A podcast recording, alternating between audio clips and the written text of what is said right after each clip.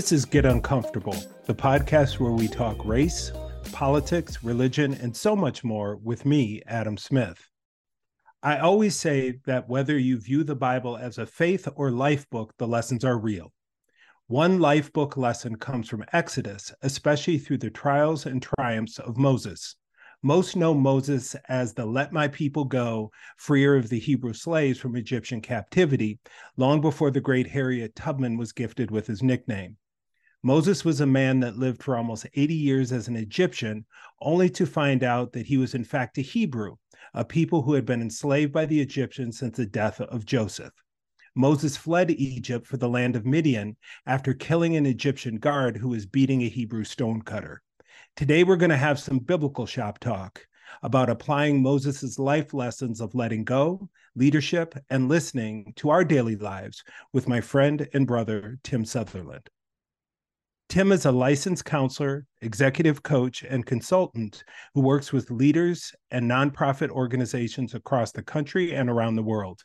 He is a graduate of Fuller Theological Seminary and Milligan University and holds the Graduate Certificate in Leadership Studies from Johnson University.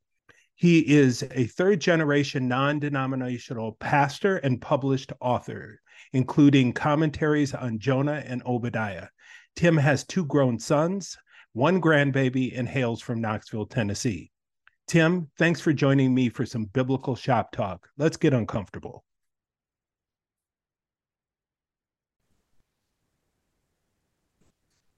Tim, brother, thank you so much for joining me for this Shop Talk conversation. Welcome. How are you? I'm doing great, Adam. Thanks for having me. How are you doing today? I'm all right. I mean, this you you brought this to me. It might have been 2 weeks ago. We were coaching on some stuff and you had your reading for the day and it really it really aligned in talking about this journey of Moses because I think so many of us think this Charlton Heston character and this really, even though that old school movie is is um, an epic and it's long, it's really a snippet of Moses's journey.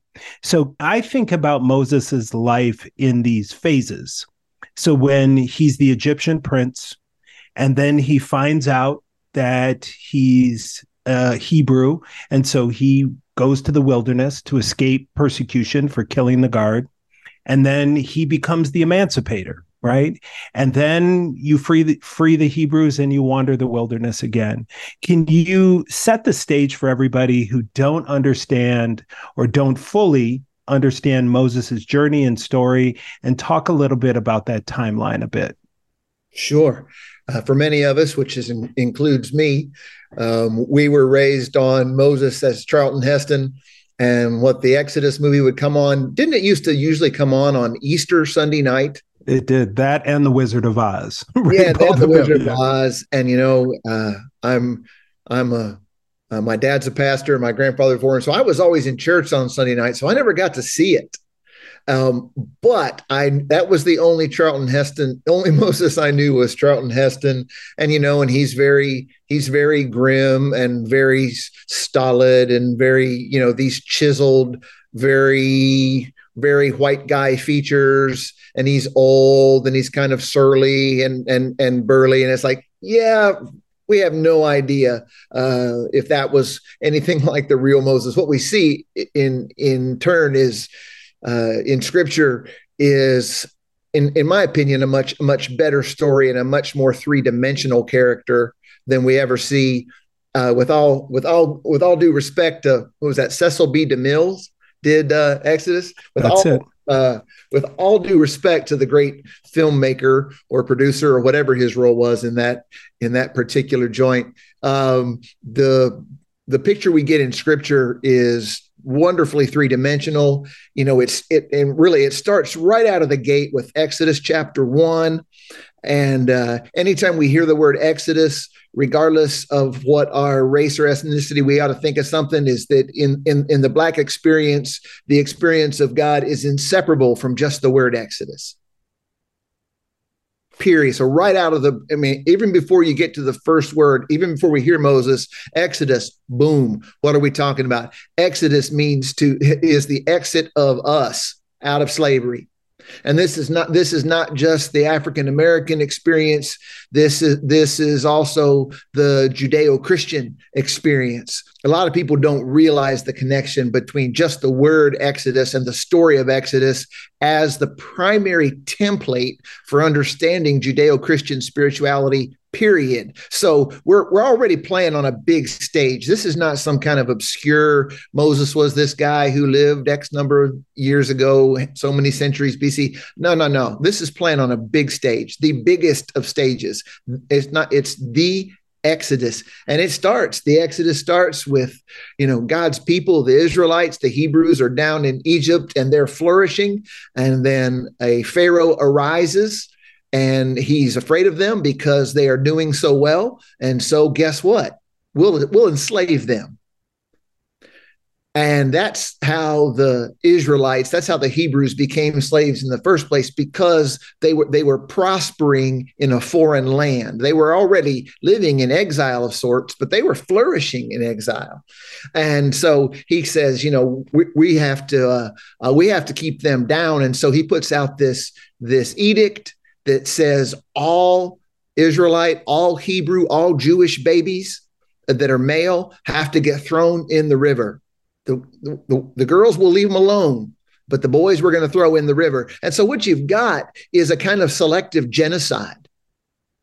I I had the the I guess you'd call it it's not exactly a pleasure. I had the privilege of getting to visit the Murambi genocide in Rwanda back in 2010, and you know where a million people were were were killed by machete in the course of about 90 days.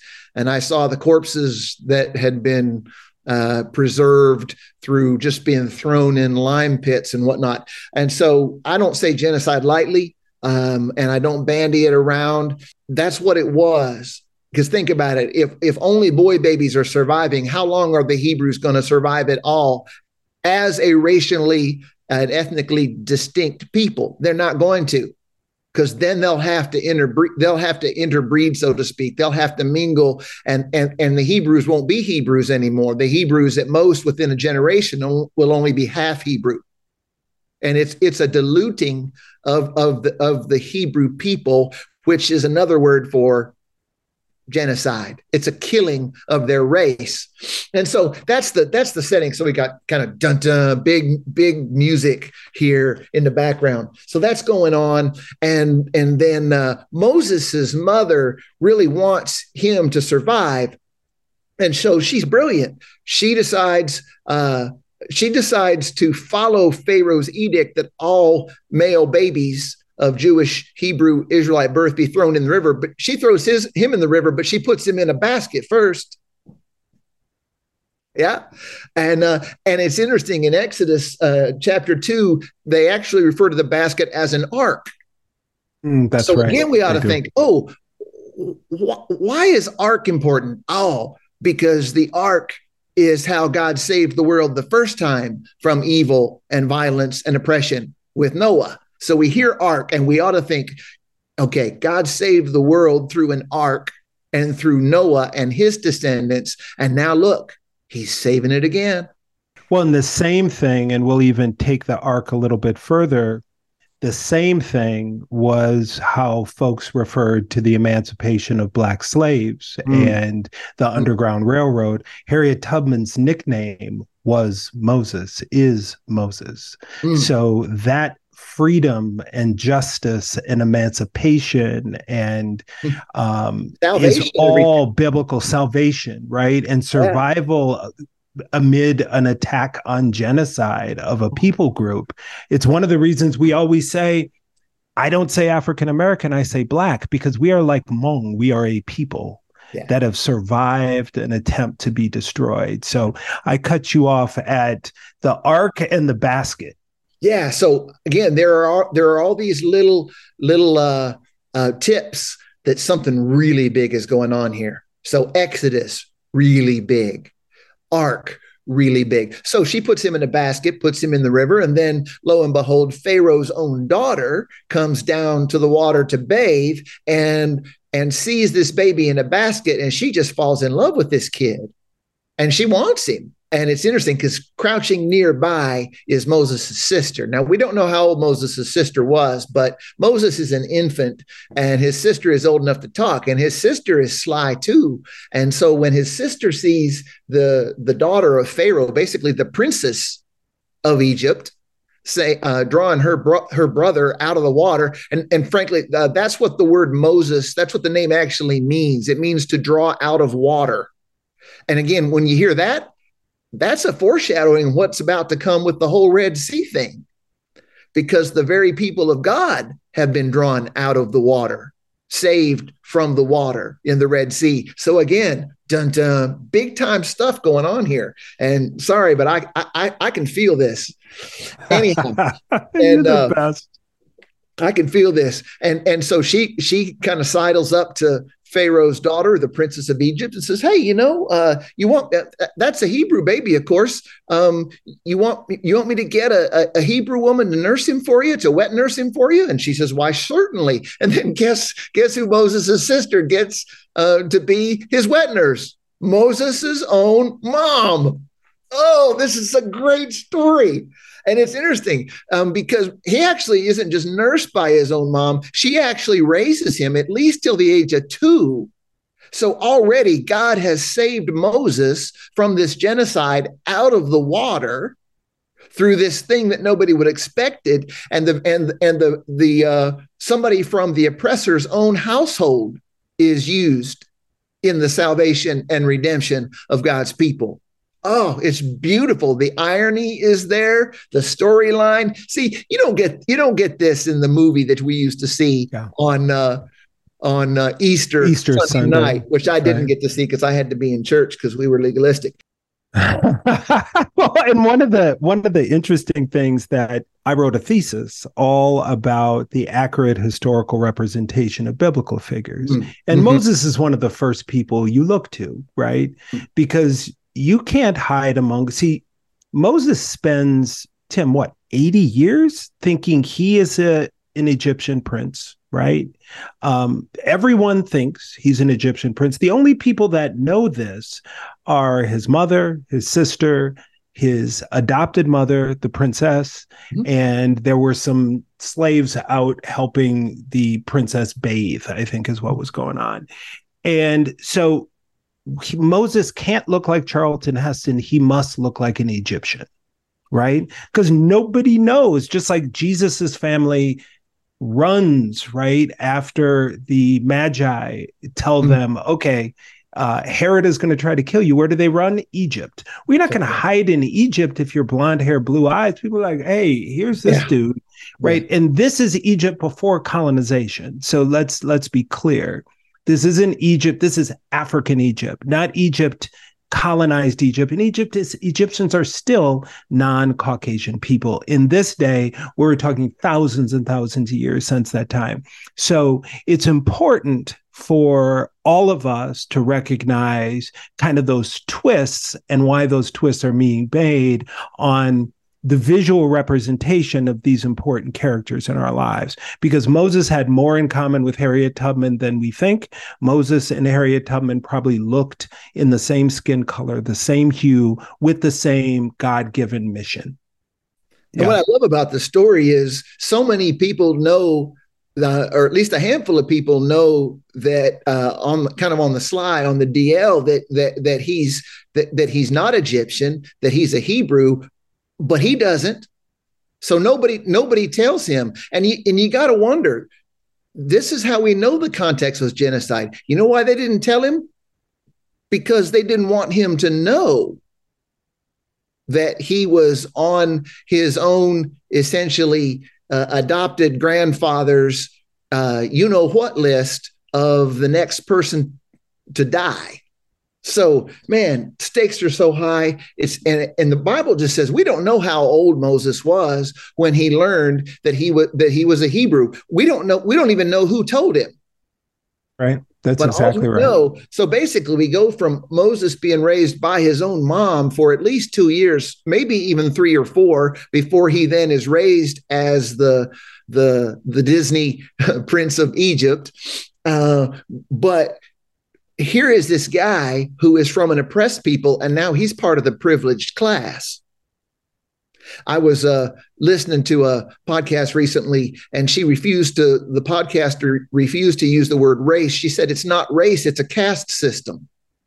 And she talked about race as, as an invention of the uh, antebellum American South and that the notion of race is is really a modified caste system. So she wouldn't even call it race. So that interesting. So he goes from being part of the of an oppressed race or an oppressed caste to part of the ruling privileged elite. You know we talk about white privilege and uh, you know white male privilege. That he had him some pharaoh egyptian privilege. He is the top you know and you know he he probably grew up uh, practicing the golden rule. He who has the gold makes the rules. And that's Pharaoh. And we got to keep in mind, Pharaoh was not just uh, powerful, he was considered to be a god. And so Moses is raised as essentially the grandson of a god. And you talk you talk about privilege you, talk about entitlement. So he's raised in privilege and entitlement, but then somebody decides to tell him somehow that that he's not Egyptian, and uh, he apparently took it in stride until he goes out and sees an Egyptian uh, taskmaster just beating the living daylights out of a, a Hebrew slave. And and Moses can't handle it he he he rises up. Righteous indignation rises in his in his chest and in his breast. And and he he basically puts a beat down on on the on the taskmaster on the literal slave driver kills him hides him in the sand does one of these where he's looking it even says in the bible that he looked to and fro. I love that little piece of you know these aren't made up stories. It's like moses is like his his head is on a swivel as he's burying this this Egyptian cat and he thinks he's gotten away with it. Then the next day he goes out again to see where his people are laboring, and he sees two Hebrews um, in, in, in a fight. And and again he knows he knows that this that this violence violence against his people is wrong, but also violence between his people is wrong. Oh man, we could do a whole episode on that because because we all know that that racial violence isn't just one race on the other. There's all sorts of racist violence that goes on intra as well as inter-race. And Moses sees that as injustice, and he says, you know, why are you hitting your fellow Hebrew? I'm, i presume he's talking to the guy who's getting the better of of of the of the throwdown there. And it's so interesting what what one of his own people says to him. What are you going to kill? You going to kill us like you killed the Egyptian? And Moses is like, busted. And Moses freaks. And then uh, his own uh, adopted grandfather puts a price on his head. He's a wanted man and he flees. And so now the, the, the, the oppressed baby who becomes the privileged ruling class is now marginalized by his own crime. But notice he's not just marginalized in, in Egypt, he's marginalized among his own people because his own people turn on him. That's right. Well, and the the the thing is, it it reminds me of uh, one of our podcast episodes where we talking about what happened in Memphis hmm. and how there's this idea that if we hire black police, hmm. they aren't going to do harm to black people. Hmm. You don't understand racism if you don't think if you don't understand that the black police doing harm to the black people, murdering that black man, mm-hmm. did that because of racism and anti-blackness, right? And so it's those threads that continue through Moses's journey. Yes. Moses flees, right? Mm-hmm. And he mm-hmm. ends up in the land of Midian. Yes. Talk a little bit about this story, right? Ah. Because oh. it's the the seven daughters are at the well of the priest of Midian. Talk a little bit about the story, especially the through lines about regardless of what's going on, Moses is still in a space of justice, right? Oh, He's absolutely. still in that space. Yeah. Even when he has now been marginalized and and uh, and oppressed, like he knew he wasn't going to get a fair shake in Egypt. So he so he heads out to the wilderness. Essentially, uh, the, the, people of Midian were a, were a nomadic tribe, but they were outside of the ruling power. They were not yet conquered or colonized by the Egyptians. He gets out there, and even though he is on the run, literally running from his life, uh, uh, his own grandfathers put a price on his head. His own people have cast aspersions and didn't appreciate what he was doing to try and be a force of, of justice and uh, resistance against violence against them. So he's out there, and and he when he gets there, and we assume it happened pretty pretty uh, close to uh, contemporaneously. Pretty, as soon as he gets there, he goes to this well. And you got to remember, wells aren't just everywhere. You, you had to travel sometimes days and weeks to get to a well out there. Think like the desert of Sinai, the Arabian Peninsula that, you know, Israel had it after the war, after the Seven Days War, and then they gave it, then they gave it back, and you know, there's just there's just not much there from a, uh, a perspective of natural resources or riches or wealth. But there are these Midianites, and it's interesting because see, here's another piece: Midianites just happen to be the descendants of Abraham too. The Israelites are descended through the chosen line but the Midianites are descended through the children that Abraham had with his hand servant. So they are, uh, I don't know if that makes them distant cousins or what, but so these people, the Midianites, are descended from Abraham who know the one true God as well. And so he, he's at this well, and there's these seven daughters there, and they're trying to get water for their household and their flock. And then these shepherds, these male shepherds, come to the well and start uh, oppressing them. And like, why do these shepherds not let these seven daughters, these seven sisters, have any water? Well, see, here's where the story's got sexism in it. Here's how it goes. Hey, we're the real shepherds because we're the men, and you guys are just a bunch of women. So step aside, ladies. Only they didn't treat them like ladies. And Moses sees this, and again, justice rises up in in in his bosom. He can't stand this. And and uh, one of the commentators I was reading says, "Did Moses fight off the shepherds all by himself. And this one commentator said that he was trained in the arts of war by the great by the greatest military in the world, and so he would have had no trouble making short work of these guys. So he made short work of these of these uh, shepherds who are oppressing these women that he he doesn't know. He doesn't know who they are. He doesn't know that they're actually his kinsmen from way way way way way back. But he knows it isn't right. So he not only keeps them from getting beat up and beat down, he then waters their flocks for them. So this is just, even when his own life is in danger, justice burns in him.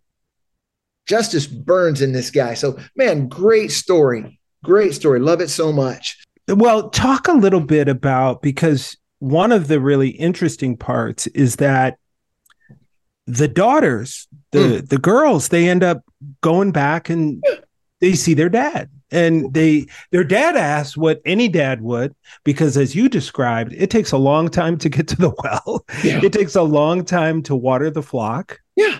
And he says, Why are you back so early? Yeah. What happened?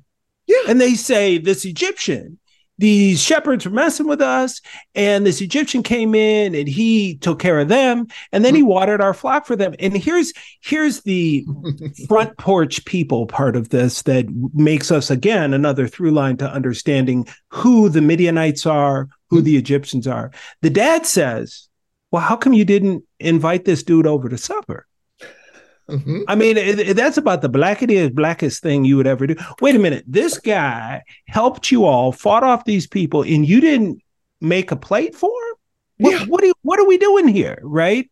Yes. So then they send for Moses. Moses comes and dines, and then the priest gives Moses one of his daughters, right? Yeah. And marries her. Tim, talk about that a little bit. Yeah. So this father of these seven girls is identified earlier in Exodus as as his name is Ruel, and then later he's identified as Jethro.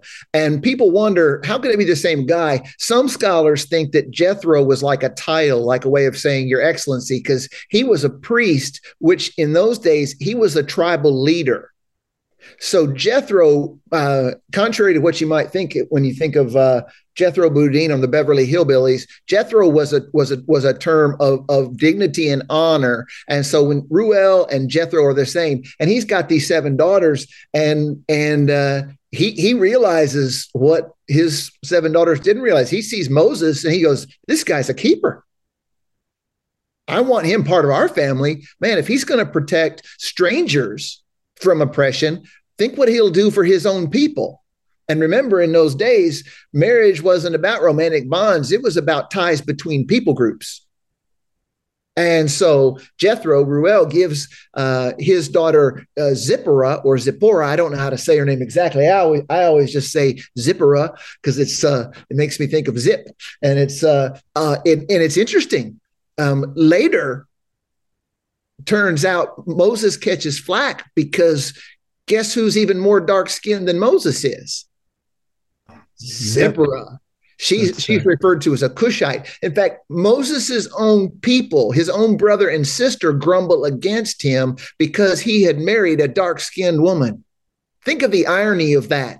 So the the oppressed Israelites, just now fresh out of slavery, are saying, "Yeah, but our leader who just saved us from the most mighty, bloodthirsty empire in the whole world. But he's married, but but he's married to a black woman. In That's fact, right. and, and and this is not modern interpretation. You look in in terms of medieval art, Renaissance art. The, the wife of, of Moses is always depicted as a thoroughly dark skinned, black skinned person with what would be generally considered to be more or less African features. Yeah. in fact, some well, would say that they were even from Ethiopia, perhaps. Well, one of the one of the things that you and I talked about was how this is all happening when hmm. Moses is in the wilderness. Yes. You you you you and I'm I don't want to misquote you, but you and I were talking about how the wilderness is the space between where you are and where God has intended for you to be.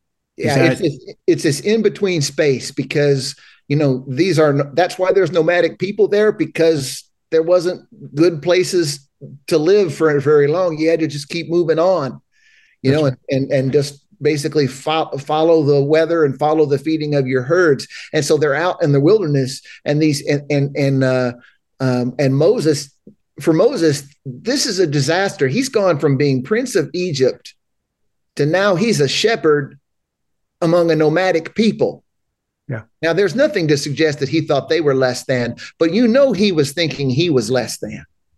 Well, and that's where some of the anger and the self hate and the stuff comes from, right? And we talked about because we all know the story of the burning bush, mm-hmm. but Moses is in this wilderness for mm-hmm. years. This isn't a short period of time. It isn't like, oh, I went in a commercial break and I come back and I'm saying, let my people go. Yeah. And the interesting part, and you and I talked about the burning bush and how my kids one day one of my daughters said to me i wish god would talk to us like he talked to people in the olden times. Yeah. And the interesting thing is how many times do you think moses walked by the bush and didn't see it as holy? He wasn't ready. God mm-hmm. was talking. He it just took him 40 years yeah, to hear god and I love that you say that, Adam, because in the scripture itself, it, it even says that he was grazing his flocks on Mount Horeb, which was known as the mountain of God. And but he, it wasn't like it was his first time there. This is where he he was out there for we, we think 40 years. And and he goes past this bush and you know and just like we see in the in the Cecil B. DeMille film you know here's this bush and it's it's green but it's also burning but it's not being consumed. And I wonder uh, maybe he'd been past that bush a lot of times before and it and it wasn't burning but he'd seen that bush before. He'd been past it. And and he, and this is the this is the marvelous mundane. This is this it's just a bush. We don't even know what kind of bush it was and and yet god speaks the angel of the lord speaks from this bush that is a, flame but not being consumed by flame. And it's like oh it's beautiful. God is shaping moses' leadership by using ordinary things in extraordinary ways. Yeah.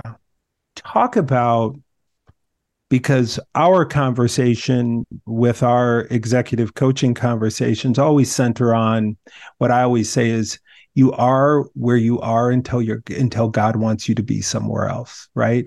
Yeah. Make make that pivot with yeah. us. I mean, we have a lot of folks listening who are in a space professionally, personally, emotionally, physically that for them is their wilderness. Yeah. What are some of those coaching tips from you where we can take this lesson of Moses and apply it to ourselves in our daily lives?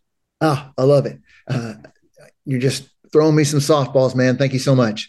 Anyways, um, keep in mind for Moses, the wilderness is failure. He used to be a big deal. He used to be somebody. He used to be nigh onto a God. And now he's off in the wilderness. And even though tending sheep is an important thing, uh, shepherds were very low on the social totem pole.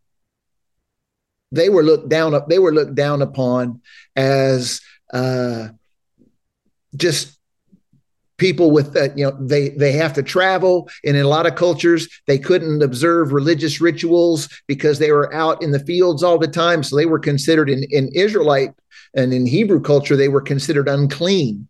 So moses is not just in the wilderness. He's gone from being a prince of egypt to being a, a wanted man who can't even go home because his own people don't want him because of because of how he actually stood up for them and so the wilderness always feels like failure. There's nothing out here. What am I doing here? And our failures can have, uh, there's so many wilderness experiences when a great job ends, especially when we didn't want it to end.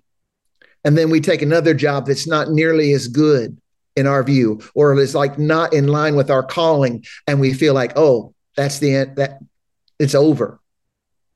That's over for me. So a, a job ends, a, a, a marriage ends, a, a child, I mean, God forbid, but a child's life of ours ends. There are all these things that that drive us into the wilderness where we feel here's what wilderness should always be associated with the experience that for me is over. Right. A, fi- a financial uh, uh, either a mistake or a financial calamity or some massive, you know, uh, economic recession or depression, and we feel like financially it's over for me.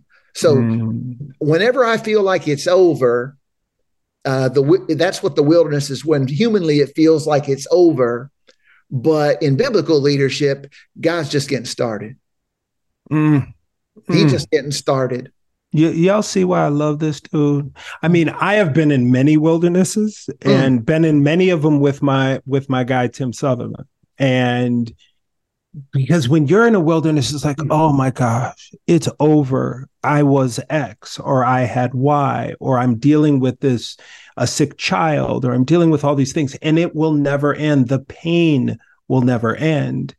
And this is why, when you and I were talking about a situation, why then the story of Moses in the wilderness and the hmm. shepherds ends up, God brings that to us. Yeah. And we're talking through this, and like this brother was in the wilderness for like 40 years. 40 right? years. And, and walking by, right? Yeah. Because he wasn't ready. God was preparing him. He wasn't mentally, emotionally, physically, spiritually ready, understanding that his wilderness would end when he was mm-hmm. ready and he has some agency over being ready and his yeah. readiness but Absolutely. you can't focus on i want the old wilderness to end mm. and so when like you and i have talked about he was tending his flock right by the burning bush, right by God's voice, right by God's presence. And it took him 40 years to be ready enough to see it and hear it. So yeah. that for so the very thing he wanted yeah. was to get out of the wilderness, but the very thing that was stopping him was himself. Ah. And it took him until he was finally prepared, right?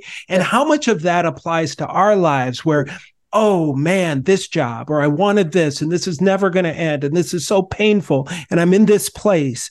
Talk about how, as professionals, people, right? Mm-hmm. Our audience, how we can prepare ourselves in those wilderness moments to walk through it, mm-hmm. how we can be sustained through it, and how we can be ready to come out of it into what has God, you know, the glorious, the next thing that God has planned for us.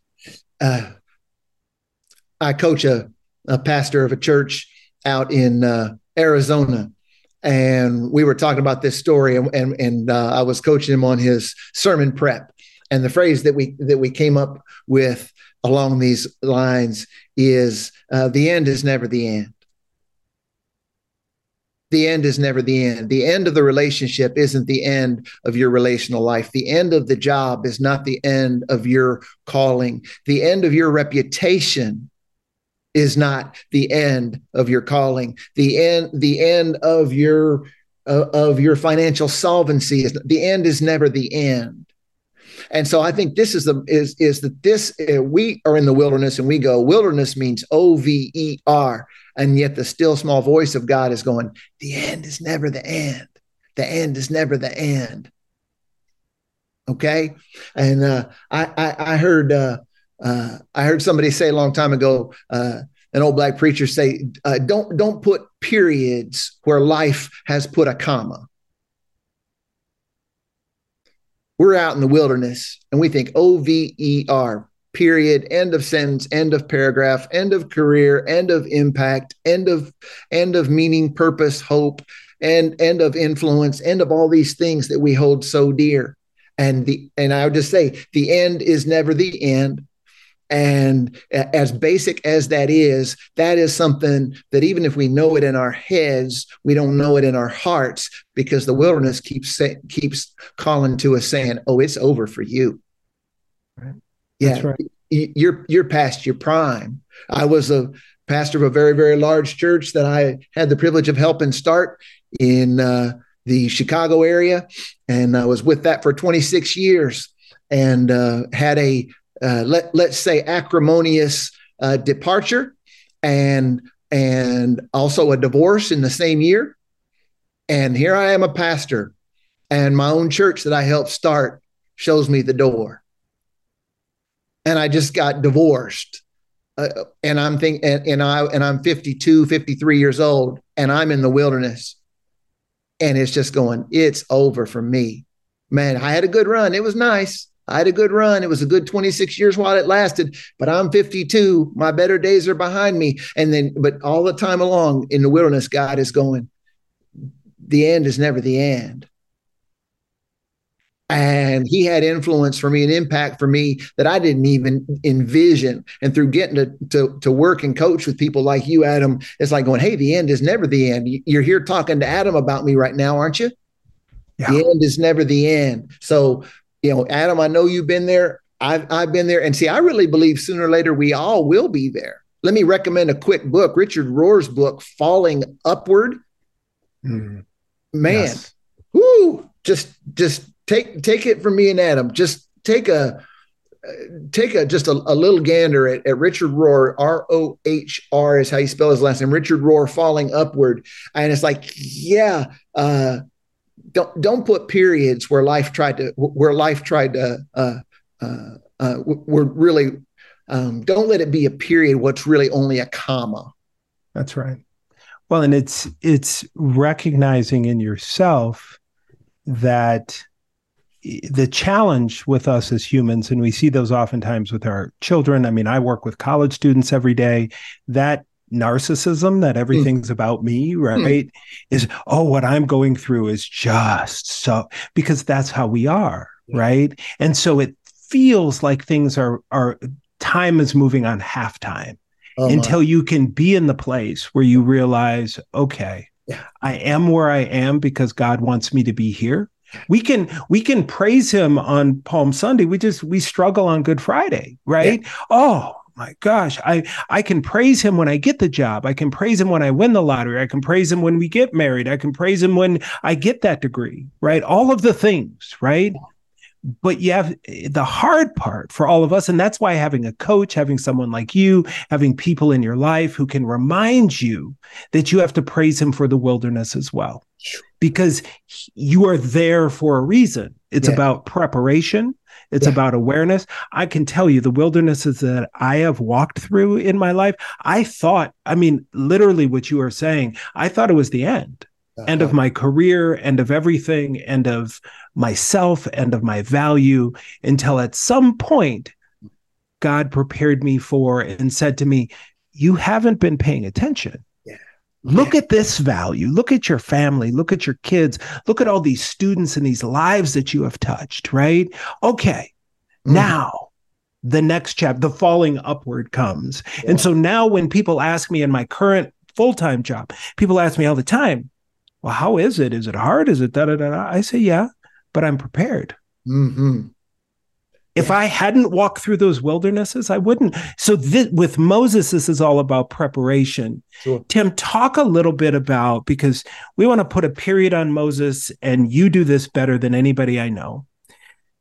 Moses, so the whole circle happens. Moses, you know, the the the Hebrews get freed. Moses cannot go into the promised land because he has killed the Egyptian slave ma- or the the Egyptian um, guard or whatever it was, right?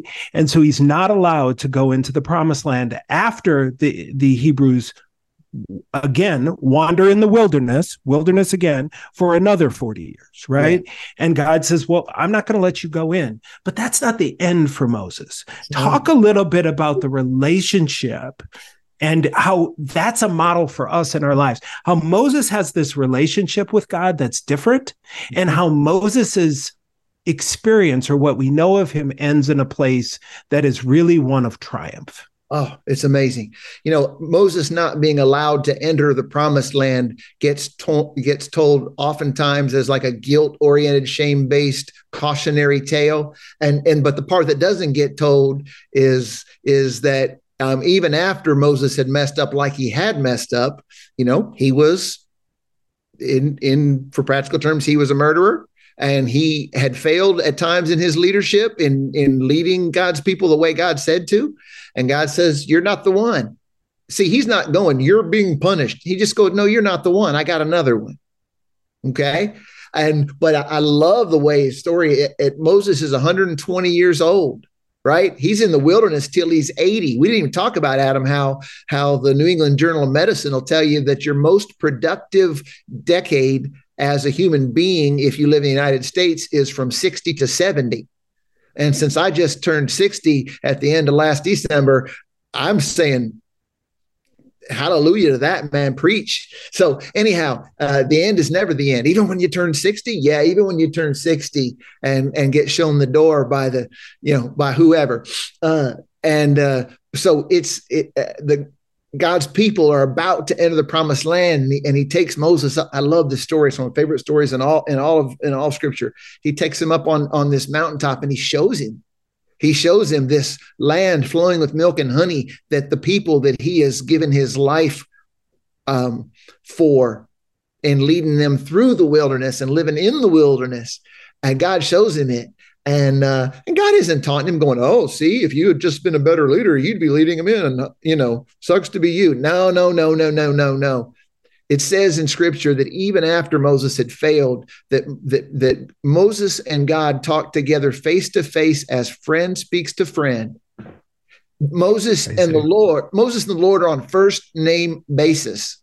So I, let, let me just let me just stop you there for everyone else. Okay there is no other time in scripture that that is said.